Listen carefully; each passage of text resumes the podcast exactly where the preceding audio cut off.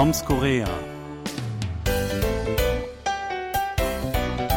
Corona ist in Korea schon lange kein Thema mehr, denn krank werden die Leute auch so.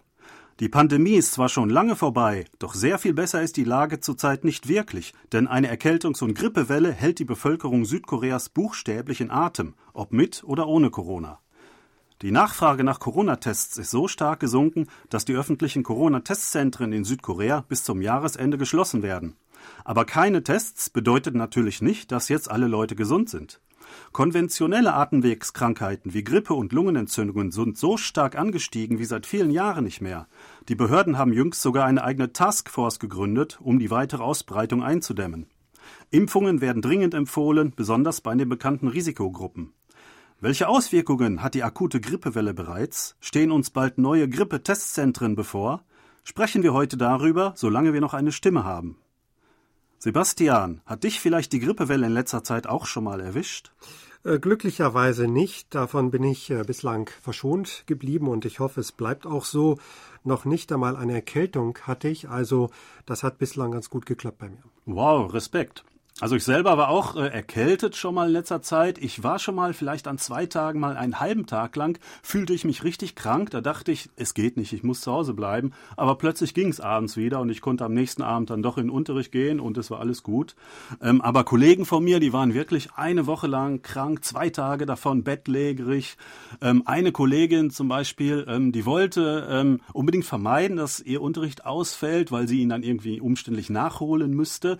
Dann hat sie sich irgendwie irgendwie äh, hat sie Medizin äh, genommen aus der Apotheke und ähm, versucht, sich am nächsten Tag in den Unterricht zu schleppen. Sie konnte das nämlich auch nicht online machen, weil ihre Stimme weg war. Also online müsste man ja sehr viel sprechen. Sie wollte dann äh, hauptsächlich zum Unterricht kommen und den Studenten zeigen, was sie an dem Tag machen sollten. Dann ist sie mitten im Unterricht ohnmächtig umgefallen und dann tatsächlich später erst im Krankenhaus wieder wach geworden. Also ähm, wenn man es ein bisschen übertreibt, äh, ist das natürlich auch nicht gut. Ja, also das war ja dann schon wirklich ein bisschen gefährlich, aber ich glaube, du sprichst da was an, was eigentlich recht typisch ist für Korea. Äh, auch wenn man krank ist, auch schwer krank ist, man schleppt sich doch erstmal ins Büro, schaut, dass man irgendwie mit ein paar Mittelchen wieder fit wird. Wenn es gar nicht geht, dann geht man eben zum Arzt, holt sich äh, stärkere Medikamente. Das ist ja hier doch äh, üblich so, stimmt's? Ja, das erzählen mir Studenten auch immer wieder. Also sie wundern sich, wenn jemand erkältet ist und nicht zum Arzt geht und das irgendwie alleine auskurieren will, was zum Beispiel deutsche Aus Austauschstudenten äh, regelmäßig äh, erzählen. Ähm, die ähm, Studenten erzählen mir dann, also ich weiß es auch nicht genau, dass sie dann wirklich äh, Medikamente spritzen bekommen, oft äh, Antibiotika, ähm, was weiß ich gar nicht, ob das wirklich gegen Influenza, äh, Grippe oder so hilft. Ähm, und äh, dann irgendwie ähm, ja, äh, fit gemacht werden, um doch noch hingehen zu können, um halt ähm, keine irgendwie Fehlstunden oder was angerechnet zu bekommen. Also tatsächlich bei den Studenten ist das auch so. Ich kann das auch beobachten bei uns im Büro und ja, ich weiß es auch vom Büro meiner Frau oder von anderen, dass es eigentlich üblich ist, dass man mit einer Erkältung doch durchaus noch arbeiten kann. Äh, so denkt man. Und notfalls holt man sich eben starke Medikamente oder so eine Spritze, damit man durchhält. Ich finde das immer ein bisschen komisch, dass man, wenn man ja wirklich krank ist, dass man dann eben sich nicht zu Hause auskurieren kann. Könnte man schon, aber keiner wagt es und eben trotzdem zur Arbeit kommt. Aber das ist hier schon, ja, so eine gewisse Tugend eigentlich, dass man da keine Schwäche vielleicht zeigen darf und man man steht es irgendwie durch und ja, manchmal ist man natürlich nicht voll leistungsfähig, das kann man dann auch merken, aber man versucht zumindest so das, das Mindeste hinzubekommen und äh, ja, dann geht man pünktlich nach Hause und hofft, dass es am nächsten Tag besser ist. Ja, ich hatte also mehrfach Studenten bei mir sitzen, die mit Maske und vielleicht noch mit Kapuze oder Baseballmütze da saßen, sich wirklich äh, eingemummelt haben. Und dann frage ich immer, ob sie vielleicht krank sind, ob es ihnen gut geht. Ähm, oft sagen sie dann, ja, ähm, ich bin sehr krank, teilweise mit so einer Stimme, dass ich sie kaum verstehen kann. Aber sie schleppen sich doch äh, dahin, äh, um wahrscheinlich nicht zu verpassen. Das ist ja die eine Strategie. Die andere Strategie ist, äh, sowas auszunutzen und sich dann irgendwie ähm, äh, ein Formular bei bei einem Arzt oder so, äh, bei einem Krankenhaus zu besorgen und damit dann nachweislich krank feiern zu können. Das machen allerdings auch sehr viele Studenten. Also in diesem Semester war es auch auffällig, dass manchmal fast die Hälfte eines äh, Kurses fehlte im Unterricht und sich dann nachher ähm, äh, so ähm, gemeldet haben, dass sie krank seien und ihre ähm, Unterlagen eingereicht haben. Das ist nicht nur bei mir passiert. Ich habe mich mit vielen Kollegen darüber unterhalten.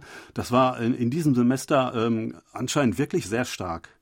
Ja, also bei euch scheint also Anwesenheitspflicht zu herrschen. Ich glaube, an deutschen Unis würde das dann niemanden interessieren, wenn jemand fehlt. Ähm, an den Schulen ist es hier aber anders. Also da ähm, sehen die Lehrer es auch gerne, dass Kinder, die krank sind, dann nicht zum Unterricht kommen, weil sie auch andere anstecken könnten, natürlich auch die Lehrer selbst. Und das ist auch völlig okay, wenn Kinder sich dann krank schreiben lassen, nicht kommen. Also da erwartet niemand, dass Kinder krank in der Schule sitzen.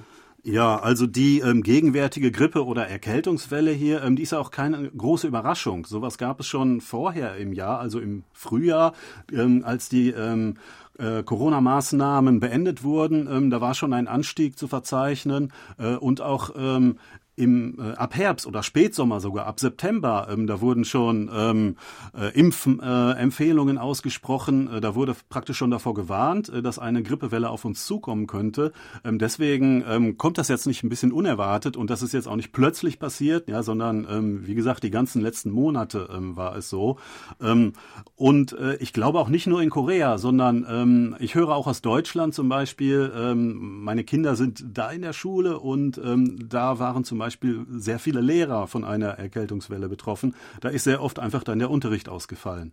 Aber seit Corona ist es ja üblich, dass man Masken trägt und das sieht man jetzt auch wieder anders als früher. Wenn man wirklich das Gefühl hat, es geht einem nicht so gut, da ist vielleicht eine Grippe im Anmarsch, man trägt sofort die Maske. Äh, das hat sich, glaube ich, geändert und das ist ja dann auch gut für alle, äh, wenn man versucht, die Kollegen, die Freunde zu schützen. Und ja, so kommen wir hoffentlich alle einigermaßen gut durch diesen Winter. Bei uns sieht es ja bislang ganz gut aus und ja, so kann es bleiben. Ja, wir hoffen, ähm, dass Sie auch weiterhin gesund bleiben und sagen auf Wiederhören bis nächste Woche. Thomas Kuklinski-Reh und Sebastian Ratz auf Wiederhören.